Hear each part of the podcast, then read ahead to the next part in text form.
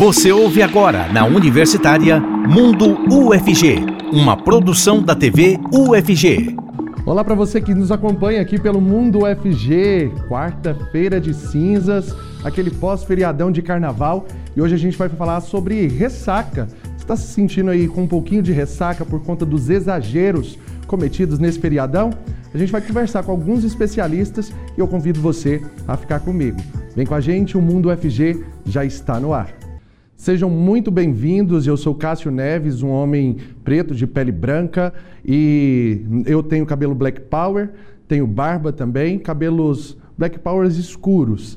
Está aqui com a gente também o intérprete de Libras, que é o professor Diego Barbosa, ele que é coordenador do Labitave. Ele se descreve como um homem branco de cabelos e olhos castanhos e usa barba cheia. E eu convido você também a não esquecer de participar com a gente nas nossas redes sociais. Vai lá, digita arroba TV mande sua mensagem pelo, pelo Instagram, pelo WhatsApp também. Participe com a gente. Todas as dúvidas a gente pode então trazer para os nossos especialistas e aí você tira a sua dúvida aí da sua casa, tá bom? E eu já vou caminhando ali para as nossas telinhas, já estão aqui com a gente os nossos convidados. Nesse primeiro bloco está aqui com a gente a Marina Morabi, ela que é psicóloga, e também o Diego Marques, médico clínico geral. Eles que vão trazer todas as explicações para a gente sobre essa questão de ressaca. Quem nunca, né, gente? Nem que seja aquela ressaquinha moral, eu tenho certeza que depois de um feriadão a gente fica. Hoje mesmo eu estou aqui com um torcicolo que está me impossibilitando, doutor, de virar o pescoço, ter que virar o corpo todinho para olhar para vocês. A gente comete alguns excessos durante esses feriadões, às vezes dorme mais um pouquinho, aquele, aquele pescoço que não fica tão ajeitado, nem, até mesmo para quem dorme mais um pouco, pode ser que fique com um pouquinho dessa ressaca.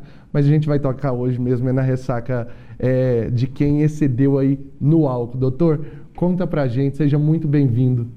Olá, uma boa tarde nessa quarta-feira pós-carnaval.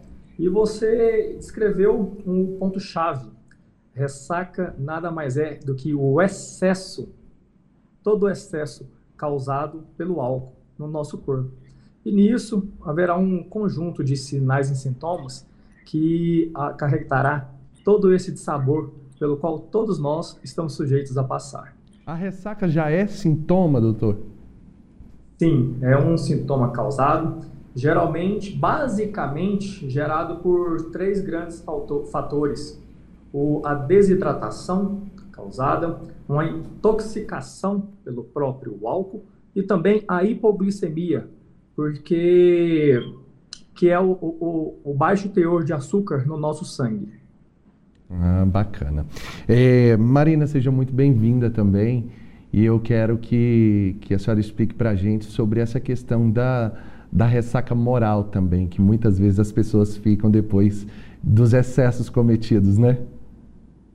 Bom, boa tarde, boa tarde, Cássio, boa tarde, doutor Diego. Que prazer estar aqui com vocês, a todos que estão nos assistindo. Sem dúvida nenhuma, né? O doutor Diego estava pontuando muito bem que a ressaca tem a ver com excesso.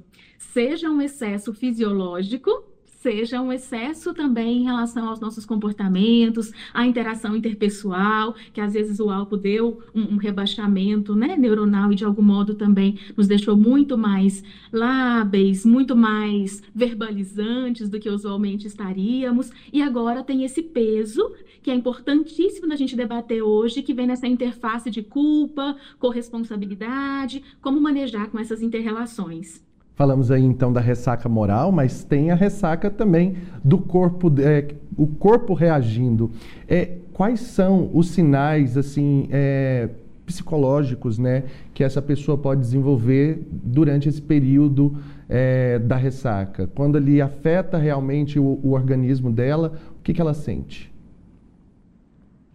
É muito interessante porque tem muito a ver com o ciclo vinculado à nossa corresponsabilidade das nossas ações. Usualmente, a gente tende, por exemplo, durante o momento em que a gente está alcoolizado, a ter comportamentos, obviamente, muito vinculados a, a posições corticais, enfim, né, de córtex frontal, em que você fica num comportamento muito menos digamos assim, podado neuronalmente. Então, a gente fala aquilo que às vezes a gente, em, em, inconsciência, sem estar alterada pelo álcool, dificilmente falaria. A gente via uma mensagem, a gente faz ligações que porventura nós não faríamos. Então a gente fica muito mais verbalizante e expressivo. Obviamente, eu tenho o álcool fazendo um movimento muito claro. Uhum. Eu tenho uhum. esse movimento excitatório, mas como ela é uma droga que, que faz um rebaixamento também cerebral, passado esse momento a gente quase que apaga, né? Vem aquele sono, aquilo que a gente morga posteriormente. Tanto que às vezes no dia posterior a gente tem lá lacunas do dia anteriormente vivido.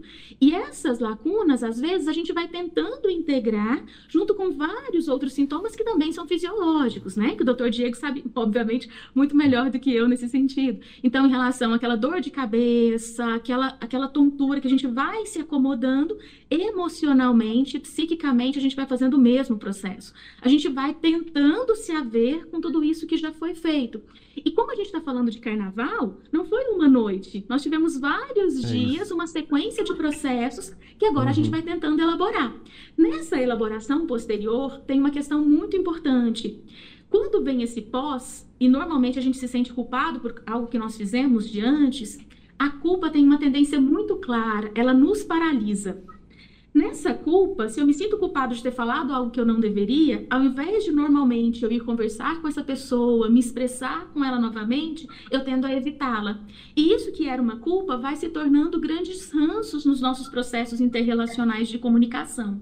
Então, essa ressaca, esse momento do pós, ele pode funcionar tanto que é para que a gente se conheça melhor, entenda como que a gente funciona com alteração de consciência e sem alteração de consciência, uhum. mas principalmente para que a gente retome um pouco dos nossos processos de comunicação. Talvez isso que a gente esteja fazendo aqui, não é? Nós estamos em uma, uma TV, é um processo essencialmente comunicativo. Nas nossas interrelações mais próximas, talvez seja o nosso grande desafio. Usualmente a gente não fala, a gente cala, e isso faz com que o bolo psíquico só cresça de culpa. É verdade, são muitos reflexos né, causados então. É, doutor Diego, como que a gente pode, então, é, falar assim que, que afeta no organismo da, da, pessoa que ingere bastante álcool durante esse período? É, quais são os órgãos mais afetados? O fígado seria um deles? Sim, o fígado é um dos grandes afetados, porém o que mais sofre é justamente a cabeça, o cérebro.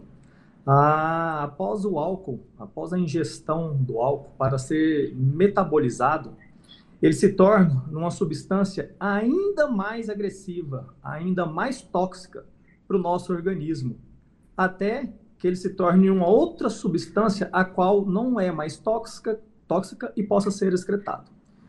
Portanto, do álcool, ele passa por uma substância que chama cetoaldeído, que é extremamente tóxica e ele atua principalmente no nosso cérebro. Ele se, ele se torna uma enzima inflamatória, um metabólito inflamatório para todo o nosso corpo. Tá? E isso causa todo esse desconforto, cefaleia, esse mal-estar. Por exemplo, a, uma latinha de cerveja, vamos ser bem práticos, uma latinha de cerveja, ela leva em torno de uma hora para ser completamente metabolizada no nosso corpo. Vamos supor, então, ser mais prático ainda, uma pessoa que toma em torno de 10, 10 latinhas. Então, ela, ele levará em torno de 6 a 7 horas para metabolizar tudo isso no nosso corpo. Enquanto isso não é metabolizado pelo nosso corpo, isso daí é, é, traz uma, uma, cas, uma cascata de, de, de sabores para nós. Um, um deles, que ele inibe um hormônio que chama ADH, e isso inibe, é um hormônio antidiurético. Ele faz com que a gente faça mais xixi durante todo esse tempo. E fazendo mais xixi, a gente vai desidratar muito mais do que a gente consegue repor de, de, de água no nosso corpo. Então, uma das dicas é, a cada momento que você for ao banheiro, fazer xixi. Ou então, a cada copo que você ingerir de álcool, você ingira também um copo de água, para evitar ou, ou pelo menos amenizar essa desidratação constante a qual o nosso corpo está sendo submetido. A boca seca, então, não é por um acaso? Não é por um acaso. É justamente por essa desidratação constante a qual somos submetidos. Por isso, é muito importante a hidratação antes, durante e principalmente depois. Tá aí a dica, hein, gente? É só seguir. E, doutora Marina, agora explica pra gente sobre é, essa, essa questão de desencadeamento de doenças até psiquiátricas. É, outras drogas a gente sabe que, que são responsáveis por acabar é, desenvolvendo doenças como, até mesmo como a, a esquizofrenia. É o caso também de pessoas que ingerem a bebida alcoólica e já têm essa predisposição, ou a bebida alcoólica não entra nessa questão? Eu acho que essa é uma questão importantíssima da gente debater, porque usualmente quando a gente pensa em processos patológicos, incluindo processos psicopatológicos, quer dizer, processos depressivos, ansiosos, esquizofrênicos, que sejam, a gente hoje, atualmente, né, da década de 80 para cá, a gente pensa mais, muito mais numa multietiologia. Em que sentido? A gente não teria uma única causa que, seja, que geraria uma doença, mas a gente teria uma predisposição fisiológica, obviamente, que vem ao longo de toda uma trajetória de vida, dos seus fatores genéticos, enfim, da sua história, inclusive familiar, uhum. mas que, frente a essas circunstâncias psicossociais vividas, isso pode ser desencadeado em algum momento específico.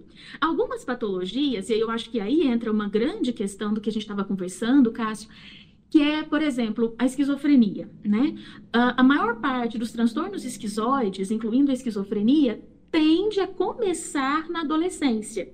E quando que normalmente a gente tende a começar uma ingesta e uma ingesta muito mais, vou usar o termo, né, que o Dr. Diego usou, muito mais tóxica, inclusive, de álcool e outras drogas. Vou ampliar o nosso repertório aqui, não é? Normalmente a gente tende a iniciar o consumo e o abuso, principalmente na adolescência. Então eu já tenho um perfil da doença que tende a ser desencadeada nesse momento de vida, e se essas minhas condições sociais são favoráveis ao processo, isso fica muito mais forte. Ou seja, eu já tenho uma certa predisposição. Começo uhum. a fazer abuso de álcool e outras drogas. Obviamente, não é só o consumo. Esse consumo também conta de outras questões psíquicas que eu estou vivendo. Conflitos familiares, pressões em trabalho, pressão com vestibular, várias outras questões que já estão ali, de algum modo, é como se a gente fosse ficando numa panela de pressão. Eu estou ficando comprimida psiquicamente, eu estou ficando comprimida. Se eu tiver válvulas de escape, se eu tiver recursos de enfrentamento, de manejar essa pressão, é como se fosse uma comida que estava ali cozinhando. Ela passa bem pela pressão e, inclusive, ela fica melhor depois porque ela foi se desenvolvendo como recursos psíquicos. Mas e se ela não tem esses recursos? Ou se ela não encontra ali na hora da crise? Então, a chance que tem, sabe a panela quando explode? Uhum. É a uhum. hora da ruptura psíquica. Então, pode desencadear quadros psicopatológicos, sejam eles transtornos de ansiedade, depressivos, esquizoides, de personalidade. Personalidade é um pouco mais difícil porque conta de uma história. Mas esses outros transtornos, sem dúvida nenhuma, eles podem, de modo multifatorial, contribuir para o aparecimento da patologia.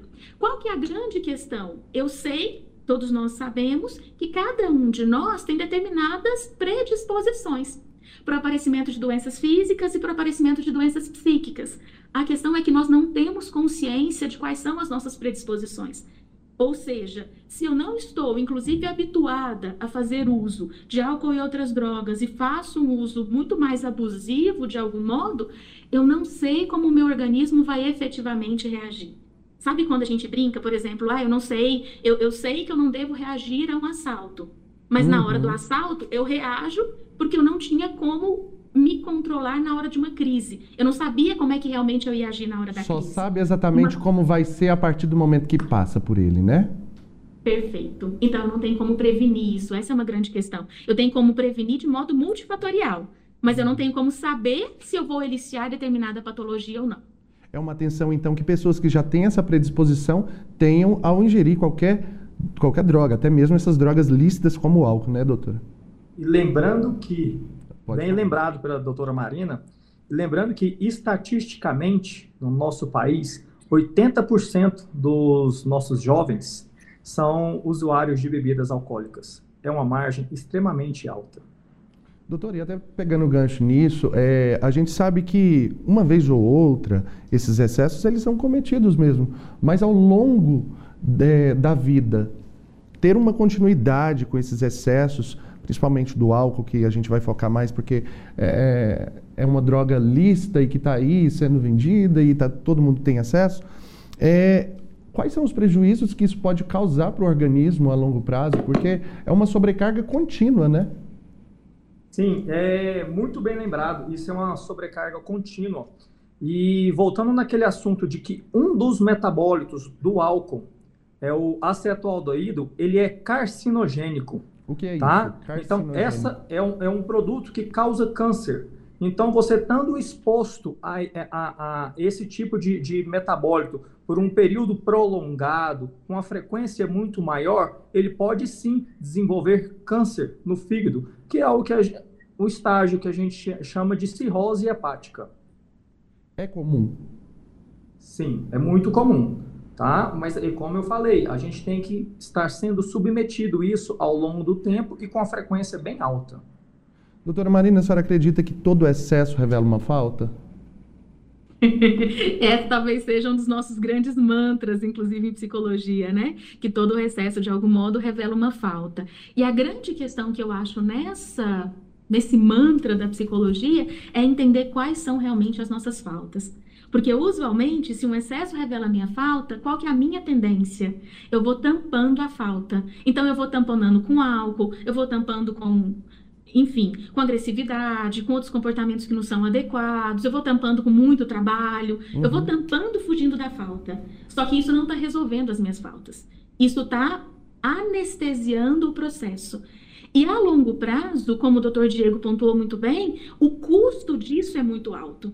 Então, quando a gente pensa numa balança do que está ah, para manejar essa falta agora. Não, Marina, é uma falta localizada. Eu estou entendendo que as faltas são essas, mas eu quero conscientemente aqui anestesiar nesse exato momento até que eu consiga adquirir outras habilidades de manejo. Ótimo. Mas perceberam que é um processo consciente. Usualmente não é assim. Eu, inclusive, me racionalizo, né? Racionalizo para mim. Ah, não, eu vou beber porque eu tô com os amigos, é joia demais, é bacana. Então, eu vou entrando no movimento de manada, de grupo, que é um movimento social, que eu faço muito mais comportamentos uhum. em grupo que usualmente eu faria individualmente, e vou tentando tampar essas faltas.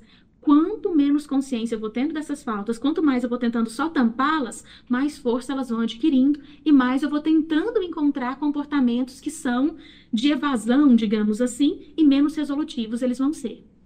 Doutor, por que aquela busca por remédios amargos numa, num momento de ressaca?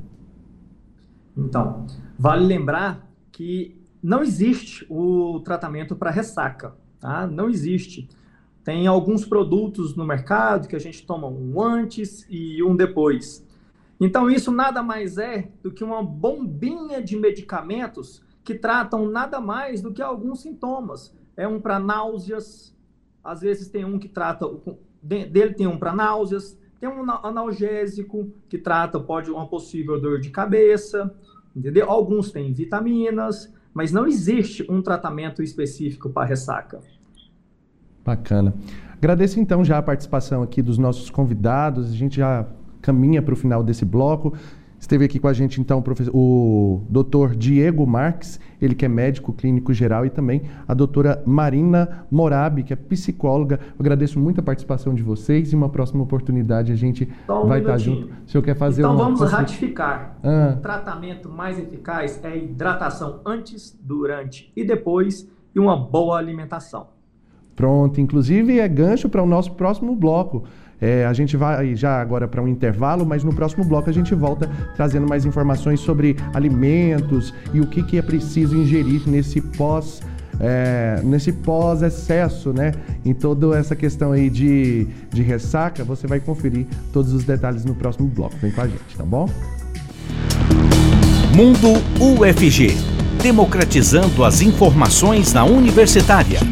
Acesse também pelo rádio.ufg.br e pelo app Minha UFG.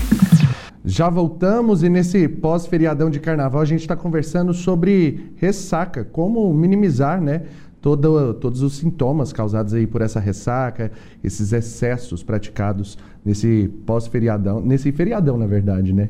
E aí as consequências que vêm depois dele.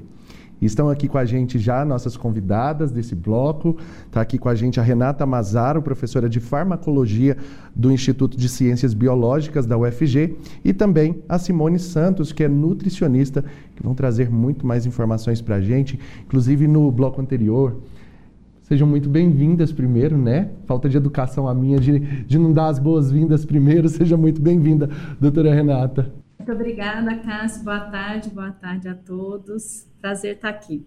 Prazer é nosso. Seja bem-vinda também, doutora Simone. Muito obrigada pela oportunidade. Vamos lá, né? Bacana, obrigado. É, doutora Renata, é, explica pra gente o o Instituto de Ciências Biológicas ele tem alguma pesquisa sendo desenvolvida nessa questão é, voltada para para ressaca mesmo, para toda essa consequência, né?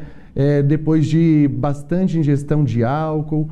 Tem alguma pesquisa nessa linha? Se não tiver, também a senhora pode falar sobre o trabalho do ICB aqui da, da Universidade Federal, falar sobre as pesquisas que vocês têm desenvolvido. Então, Cássio, é, especificamente com a parte de álcool ou intoxicação com álcool, a gente ainda não, a gente não tem. Que tem bastante laboratórios envolvidos hoje no ICB, é, trabalhando com a parte de neurologia, neurofisiologia, uhum. controles, né, e busca de medicamentos que sejam neuroprotetores. Aí mais para doenças demenciais. As doenças demenciais, elas também são é, causadas pelo consumo, que você perguntou no outro bloco, crônico do álcool. Né? Então, o paciente que é etilista, ele além da cirrose hepática, ele pode desenvolver aí doenças neurodegenerativas. Né? Então, tem algumas pesquisas no Instituto que estudam a patofisiologia, ou seja, como ocorre essas doenças e como tratar, mas não especificamente com álcool. E é como a doutora Marina falava também no, no bloco anterior, sobre a gente não ter condições de saber se o álcool vai é, desenvolver toda essa questão de doenças psiquiátricas, doenças psicológicas, só mesmo depois de ingerir. É necessário ter uma preocupação muito maior, né, professora? Até porque, assim, é, com predisposições familiares e tudo mais, acaba que essa pessoa também pode, pode acabar sendo um, um, um paciente também acometido com essas doenças, né? Sim, Cássio. O, o, uso do álcool, né, como ele é uma bebida, né, no Brasil legalmente liberada, é um complicador, porque a gente tem os adolescentes, inclusive crianças, já expostas ao consumo de álcool muito cedo, que podem desenvolver, né, a dependência, a síndrome de dependência, né? E a síndrome de dependência do álcool, ela demora um pouco mais para se instalar e ela perdura muito tempo. E é uma síndrome de dependência muito difícil de ser tratada, né? Porque você tem uma série de reorganizações no nosso corpo que culminam, né, na dificuldade do tratamento dessa síndrome de dependência. Doutora Simone, agora é com a senhora e aí conta pra gente quais são os alimentos que vão ajudar né, nesse processo aí de ressaca? Então, primeiro água, né? Hidratação é fundamental na recuperação. É, lembrar que o álcool é um agente desidratador, quer dizer, quem consome muito álcool tem necessidade de fazer essa reposição hídrica, né? E lembrando que os alimentos que são ricos em água, então frutas principalmente, sucos, água de coco, né? É, esses alimentos são ótimos repositores hidrolíticos. Então, assim, Após um feriado de carnaval, recomenda-se utilizar melão, melancia, água de coco, é, evitar frituras, coisas muito gordurosas, que essas, é, esses alimentos têm uma digestão mais lenta e, e o fígado já está sobrecarregado devido à ação do álcool, então a gente deve facilitar é, e proteger mesmo a ação do nosso fígado consumindo alimentos de mais fácil digestibilidade, né? E aquele suquinho detox, famoso então, é, é famoso mesmo, né? Mas, assim, Mas tem é eficácia? É, famoso. Mas assim, o que a gente tem que lembrar é que os alimentos que ricos em clorofila, principalmente que tem um sabor mais amargo, eles tendem a ter substâncias bioativas, compostos bioativos, que trabalham a nível de detoxificação hepática. Por uhum. isso que a gente recomenda utilizar frutas, é, vegetais mais amargos, né? Aquele famoso chá que, que a gente conhece da tradição do pós-álcool, de tomar chá amargo, né? É, é para essa função de estar tá fazendo com que o fígado descongestione um pouquinho, né? É, como eu falei, suco, bebidas, é, é bom para reposição hídrica, mas é, o mais importante é que beba água, né? É, realmente a hidratação, pelo jeito, é, é a receita fundamental para esse, esse período de ressaca, né, doutora? Isso, a água é fundamental. E lembrar que é, as pessoas ficam muito tempo no sol, então também perde muito os sais minerais. Então é, então é muito importante repor com vegetais também, que é uma forma de você conseguir micronutrientes para ajudar a reposição de, de, magnésio, de sódio. Né? Então, é, o suco verde ele vai ser um veículo de várias vitaminas e minerais, é importante, mas ele não é os, não vai dar a solução do problema, né? A solução era evitar o problema. Né? Uhum. Professor, o doutor Diego, professora, já, já falava no primeiro bloco também sobre não ter assim, um tratamento específico para ressaca. A gente tem ali algumas, algumas condições que vão talvez melhorar esses sintomas e tudo mais. Aqueles medicamentos famosinhos aí nas farmácias que as pessoas tomam antes, tomam depois. Eles são realmente eficazes? Como que é? é a ingestão disso a longo prazo também é complicado, né? É, Cássia, é uma, é, é uma pergunta bem interessante, porque a gente tende a achar um milagre, né? E nesse caso não existe, não. Uhum, Os medicamentos, legal. inclusive tem o tal do medicamento muito famoso, que agora tem o after, né? Que é para tomar depois. Tem o pessoal que toma antes e agora eles elaboraram after na realidade não é nada mais do que medicamento sintomático. Ele não vai resolver a intoxicação gerada pelo álcool. Uhum. Né? Ele vai amenizar os sintomas. Então, eles têm na composição anti-inflamatório, que é uma classe de anti-inflamatórios que a gente chama não esteroidal, é a classe da família da aspirina, do diclofenaco, né, que é o ibuprofeno também. Então, ele tem na sua composição o ácido acetilsalicílico, um deles, né, que é a turma da aspirina, mais cafeína, a cafeína junto com ácido salicílico melhora o efeito analgésico, ou seja, tira aquela cefaleia, dor de cabeça, né, uma dor do corpo que pode ter, por exemplo, no caso do carnaval, pulou muito, né, pode ajudar nesse sentido. O problema do, dos anti-inflamatórios não esteroidal, junto com o álcool, é que agrava a lesão no estômago. Porque o álcool, quando ele entra no nosso trato gastrointestinal, ele é um álcool. Imagina um álcool pegando toda a camada ali do protetivo do nosso é, estômago, que ela tem uma camada de muco, né, para proteger do suco gástrico, que é muito ácido. Ele vem lavando tudo, né? Isso para o intestino também. Então, é onde muitas pessoas que consomem álcool têm diarreia. Então, a pessoa já tem a desidratação induzida pela perda do xixi, né?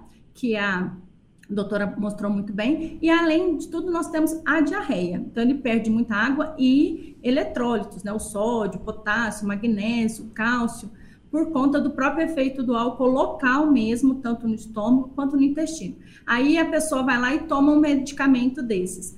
Isso pode ainda agravar o estômago, é onde tem a queimação. Quem já está com uma pegadinha de gastrite, a coisa fica pior. Aí resolve tomar leite, aí complica mais ainda. Então, melhor é tomar água, né? Água geladinha, uma água saborizada também pode ajudar para facilitar, aumentar o volume de ingesta.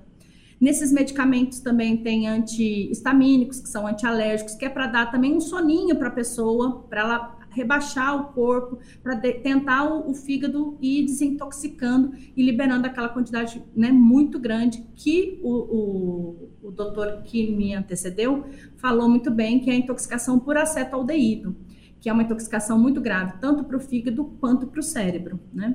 E lembrando que durante a embriaguez, a pessoa geralmente não come, ela não se alimenta. Hum. A pessoa entra em hipoglicemia, que pode levar ao coma alcoólico, né? Que é, acontece muitas vezes das pessoas, né? Os, as unidades de emergência dos hospitais, nessa época do ano, fica lotada de pessoas com coma alcoólico.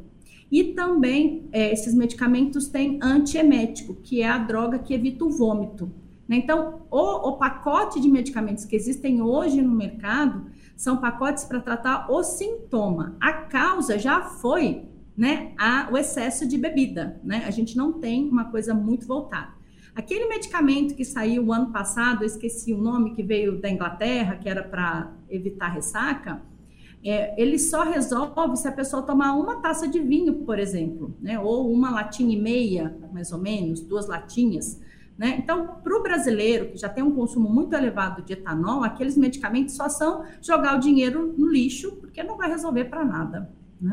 E sem falar da composição desses medicamentos, a gente tem cita aqui justamente para não induzir que as pessoas utilizem esses medicamentos sem uma prescrição médica, né? Vai lá na farmácia, compra a, a riveria e assim, da, da, maneira que, que bem entende. Até porque só estávamos falando um, um dos componentes aí que, que tão simples, está presente também em outros medicamentos, o, o ácido acetil salicílico. Ele, inclusive, se a pessoa tiver aí com a ressaca, tiver com dengue também, já deu ruim, né, doutora? Deu. E outra coisa também, Cássio, que eu lembrei, é o paracetamol, que é o, que é o Tilenol, né, famoso, né? É, também não é legal utilizar na ressaca, por quê? Porque a metabolização do, do paracetamol né, no fígado num fígado encharcado de álcool, tentando ali, né, sobreviver naquela intoxicação, o que que acontece? Paracetamol ele pode gerar compostos tóxicos que podem agravar o quadro de intoxicação hepática. Né? Então, o paciente corre um risco muito severo né, de ter uma lesão aí hepática grave é, com o uso do paracetamol pós-ressaca.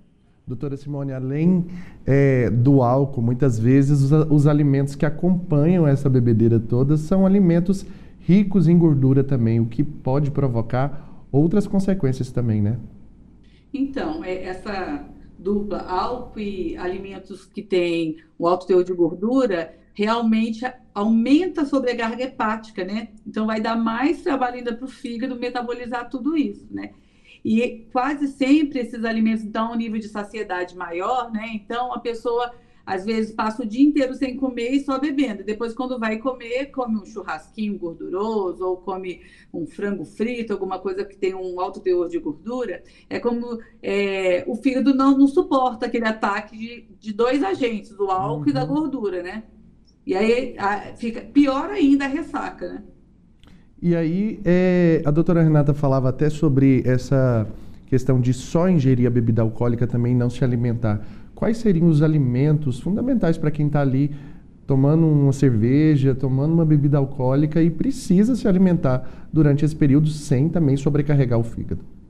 Então, a dica que eu dou é comer antes, né? Porque quando você come antes, você já vai com uma quantidade de energia suficiente para aguentar o que vem pela frente na folia, né?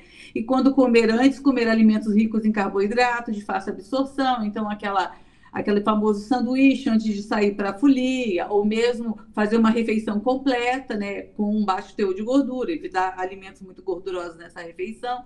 E durante a, a folia, observar entre um drink e outro tomar uma água, uma água de coco, tiver facilidade de consumir picolé de frutas, se você está na praia, às vezes pessoa, ou mesmo no, no, na rua, tem a facilidade de, de, dar essa hidratação, que, é um, que vai ter um pouco de açúcar, que também vai ajudar a repor essa energia imediata, né? E evitar alimentos muito gordurosos, que são quase sempre os petiscos que a gente acha nos, nos restaurantes, né? E, ou, ou na rua mesmo, né? Então, a dica é tentar se hidratar com bebidas, com água, suco ou picolé, são sugestões bem tranquilas.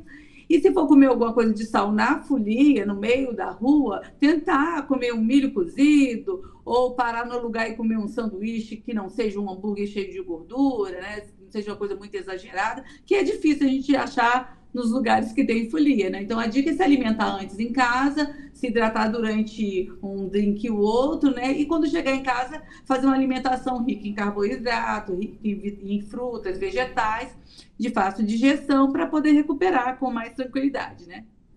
Parece que até a gente está problematizando demais, mas é necessário ter ficar com esse alerta mesmo, né, doutora? Isso, com certeza. É, uma ressaca mal cuidada pode ser gatilho para outras doenças, como a própria doutora falou, né? É, com certeza. E é por conta disso que a gente, inclusive, traz essa temática tão importante. A gente sabe que, vez ou outra, vai acontecer esse excesso. Agora, o problema maior é que ela continue sendo é, praticada, esse excesso continue sendo praticado por, muitos, por, por muito tempo, né? repetidas vezes. É. é O que, que a senhora ia falando? Pode falar. Eu acho que assim, o problema do álcool que mais me preocupa é a constância, né? É o consumo constante. Então, as pessoas vêm do pré-carnaval, já embala no carnaval, aí é essa constância do consumo que é que deixa a coisa mais crônica, né? Uhum. E aí, quanto mais consumo, mais sintomas vai ter, né? E é uma bola de neve. E assim, a gente sabe que hoje em dia o alcoolismo está atingindo uma população nossa cada vez mais jovem, né? Com certeza. Então, é um dado que a gente tem que se preocupar bastante. É realmente preocupante. A gente já vai caminhando, inclusive, para o encerramento desse bloco. Mais uma vez agradecer aqui a professora Renata Mazaro, professora de farmacologia do Instituto de Ciências Biológicas aqui da UFG, e também participou aqui com a gente a nutricionista Simone Santos. Muito obrigado pela participação de vocês e por todas, por toda a contribuição realmente desse, dessas informações que com certeza são valiosíssimas guardem elas que vocês vão precisar, eu tenho certeza. E a gente já vai é, caminhando para o próximo bloco, na verdade agora para o intervalo rapidinho. No próximo bloco a gente traz um pouco mais de informações históricas, inclusive, da música clássica. Fique com a gente, tá bom? Estamos de volta com Mundo UFG, na Universitária. Muito bem, já voltamos e agora a gente vai conferir uma reportagem Gustavo Soares preparou para a gente sobre flautas doces, flautas transversais e um pouco sobre a história da música, história da música clássica. Vamos conferir. O estilo artístico barroco surgiu depois do período renascentista, entre o fim do século XVII e início do século XVIII. Esse gênero tem características rebuscadas, detalhistas e sensuais. Uma grande referência de música barroca são as Doze Fantasias para flauta solo, do alemão George Philipp Telemann. O professor da EMAC, Davi Castelo, fala sobre a obra. As Doze Fantasias para flauta solo do, de Georg Philipp Telemann, elas são um conjunto, como o título já disse, de 12 peças que fazem basicamente um resumo do que, do que foram as, os principais gêneros é, correntes durante o período barroco. Essas peças, essas 12 fantasias para flauta, elas foram compostas é, muito provavelmente no final da década de 1720 ou no começo da década de 1730. Há especulações sobre essa data. O projeto de extensão coordenado pelo professor realiza apresentações, estudos, palestras e aulas sobre o repertório clássico, criado para quatro instrumentos: flauta e violino solo, viola da gamba e cravo. O que o Telemann faz nessas 12 fantasias é compor nos diversos gêneros barrocos. O gênero fantasia, ele dá muita liberdade para isso. Primeiro que o gênero fantasia evoca improvisação. Então, uma das características da escrita do Telemann é que ele coloca para um instrumento que, em princípio, é tratado como instrumento melódico, para fazer o seu próprio acompanhamento ele faz uma escrita que a gente chama de contrapontística. Ele coloca mais de uma voz para ser feita por um instrumento apenas. Todas essas flautas são barrocas. As seis primeiras são doce. Essa é uma transversal. As doze fantasias originalmente foram escritas para este instrumento. Ele é feito de madeira e possui apenas uma chave. O especialista Marcos Ximenes, que produz artesanalmente flautas doces e transversais, compartilha o processo de produção do instrumento. A flauta leva cerca de um mês para ficar pronta. A flauta transversal barroca, que se constrói atualmente, né, todas são inspiradas ou baseadas em instrumentos históricos sobreviventes, tá?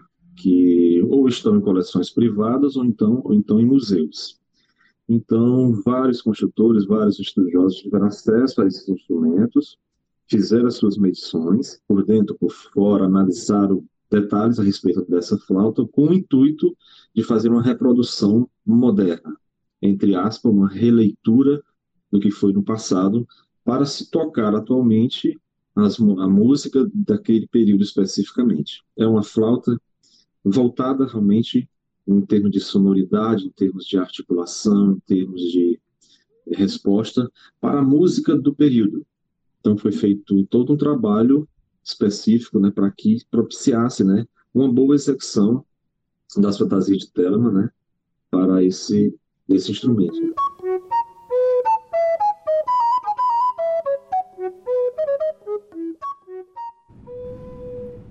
Um pouco de música clássica não faz mal para ninguém, né? E agora a gente confere então os eventos, ações e também os editais da UFG. Vamos ver.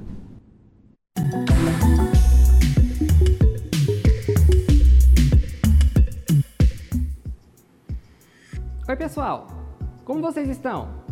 Eu espero que estejam bem e, caso não estejam, eu vou tentar te ajudar com a agenda de hoje, que está repleta de oportunidades para você que quer se especializar em cursos de pós-graduação e também uma boa dica cultural. Mas antes disso, permita que eu me apresente. Sou Igor Rodrigues e sou homem jovem, pardo, com cabelos escuros e curtos e estou em um corredor de um prédio da UFG com janelas de vidro dos dois lados. E agora, chega de papo e vamos para a nossa agenda. Para começar, a primeira oportunidade é para o pessoal da área de administração. O edital do programa de pós-graduação em administração da UFG já foi publicado. Ao todo, são 22 vagas, sendo 12 para o mestrado e 7 para o doutorado. Dessas 22 vagas, 3 são destinadas para a política afirmativa e as inscrições podem ser feitas até 9 de março. Você pode encontrar todas as informações para participar no edital, que está disponível em ppgadm.face.fg.br. E a minha segunda dica de hoje é para quem deseja se aperfeiçoar no campo da matemática as inscrições do programa de pós-graduação em matemática da UFG estão abertas até 17 de março. Foram disponibilizadas oito vagas para mestrado e oito para doutorado. E todos os detalhes desse processo seletivo podem ser obtidos no edital que está disponível no site pós-graduação.ime.fg.br. E agora, para finalizar a agenda de hoje de uma maneira mais tranquila, eu te convido a visitar a exposição fotográfica sobre a língua indígena Noquicoim, no Hall Bernardo Ellis, situado na Faculdade de Letras da UFG, no campus Samambaia. Se você tiver alguma dúvida sobre a exposição, encaminhe para o e-mail linguanoquicoim.gmail.com e aproveite para visitar e saber um pouco mais sobre essa língua indígena. E assim, eu finalizo a agenda de hoje. Mas em breve eu estou de volta com dicas e oportunidades para você. Continue acompanhando a programação da TV UFG. Se cuida, juízo e até mais. Tchau!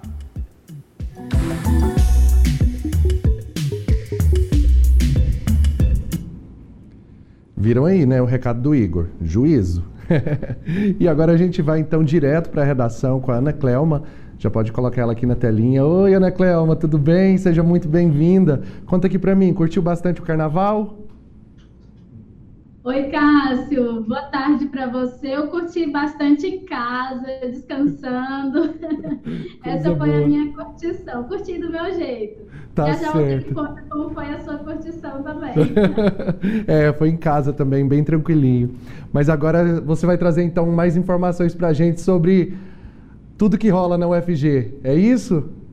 Exatamente, porque voltando aí ao trabalho, né? Estamos aqui na redação da UFG, da TV UFG mais uma vez, para trazer as notícias de tudo que acontece aqui na universidade, que interessa a você que está nos assistindo. E eu começo falando de uma notícia que é interessante não só para quem é aqui da UFG, é interessante para todo o país, para pesquisa científica de um modo geral, porque que a gente fala do reajuste das bolsas do CNPq e da CAPES. O governo federal anunciou é, o aumento nos valores das bolsas de pós-graduação e iniciação científica. Os benefícios com esses reajustes referentes ao mês de fevereiro já vão ser pagos agora em março, viu? 258 mil bolsistas vão ser atendidos da Coordenação de Aperfeiçoamento de Pessoal de Nível Superior, a CAPES, e do Conselho Nacional de Desenvolvimento Científico e Tecnológico, o CNPq. O aumento dessas bolsas vai ser de 40% para os alunos do mestrado e doutorado, de 25% para pós-doutorandos de 75% para iniciação científica e de 200% para iniciação científica júnior. E olha, além desses reajustes dos valores, a quantidade de bolsas também deve aumentar, viu? Ao longo de 2023, né, esse ano que a gente está, vão ser concedidas mais de 10 mil novas bolsas das duas agências, CNPq e CAPES. E agora a gente continua falando da CAPES, mas dessa vez o tema é premiação, porque estão abertas até hoje, dia 22, então ainda dá tempo, as inscrições para o terceiro prêmio CAPES Talento Universitário. Os primeiros colocados vão receber 5 mil reais. A ação vai premiar os alunos que alcançarem as melhores notas em uma prova de conhecimentos gerais, que vai ser aplicado em todo o país no dia 26 de março. Os requisitos para concorrer e outras informações estão lá no site da CAPES, gov.br/caps. Lembrando, só mais uma informação sobre isso, que são mil pessoas, viu, que vão receber essa premiação de 5 mil reais. Então, corre lá e se inscreve, participe, faça essa prova e aí, quem sabe, você é um dos premiados. E a gente encerra aí esse nosso giro de notícias com uma notícia que é especialmente para os estudantes que têm interesse em fazer monitoria nesse próximo semestre de 2023.1 é, aqui na UFG, porque a Pró-Reitoria de Graduação divulgou o edital de seleção dos estudantes de graduação da universidade. Então, se você tem interesse, já pode ir lá conferir o edital. Os monitores vão ser selecionados de acordo com o plano de trabalho de cada projeto de ensino. E aí tem duas modalidades lá de inscrição. É a remunerada e a voluntária. Tem o valor da bolsa lá também no edital, viu? O prazo vai até o dia 27 de abril pelo portal do Sistema Integrado de Gestão de Atividades Acadêmicas, o famoso SIGA. Cada pessoa pode realizar até duas inscrições, então vale a tentativa também. As avaliações devem ocorrer entre os dias 2 e 3 de maio. Já vai atrás do seu orientador, da sua orientadora, professores também, professoras, podem escrever seus projetos ainda e aí você já pode começar a realizar a sua inscrição. E claro, continue ligado, ligada aqui no programa Mundo FG, porque a gente já voltou ao nosso trabalho aqui, né? Carnaval acabou, o ano começou, que o ano brasileiro só começa depois do carnaval, e a gente continua a qualquer momento trazendo as principais notícias da UFG que interessam sempre a você. Eu volto aí com você, Cássio. Clema, muito obrigado pelas informações. Ana Clema muito bem disse aí que realmente muitas vezes as pessoas dizem que o ano só começa depois do carnaval. Então, feliz ano novo aí pra galera, né, Ana? Como é que é? Repete. Repete o que você disse. Feliz ano novo pra gente. muito trabalho e continue aí com a gente que as informações de tudo que rola aqui na UFG você vai sempre conferir aqui no Mundo UFG, tá bom?